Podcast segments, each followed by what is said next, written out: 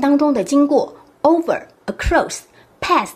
Through 这四个单字都是经过，你知道它们有什么差别吗？Over 就是指上方飞过、经过的意思。An airplane is flying over us. 就是呢，有一架飞机呢从我们的上方飞过，这个叫做 over。第二个单词 past 呢，它是指从旁边经过的意思。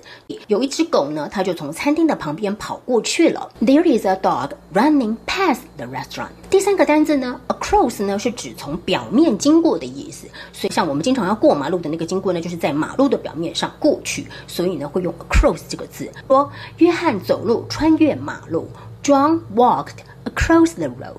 四个单词 through 呢，是指从内部穿过去的意思。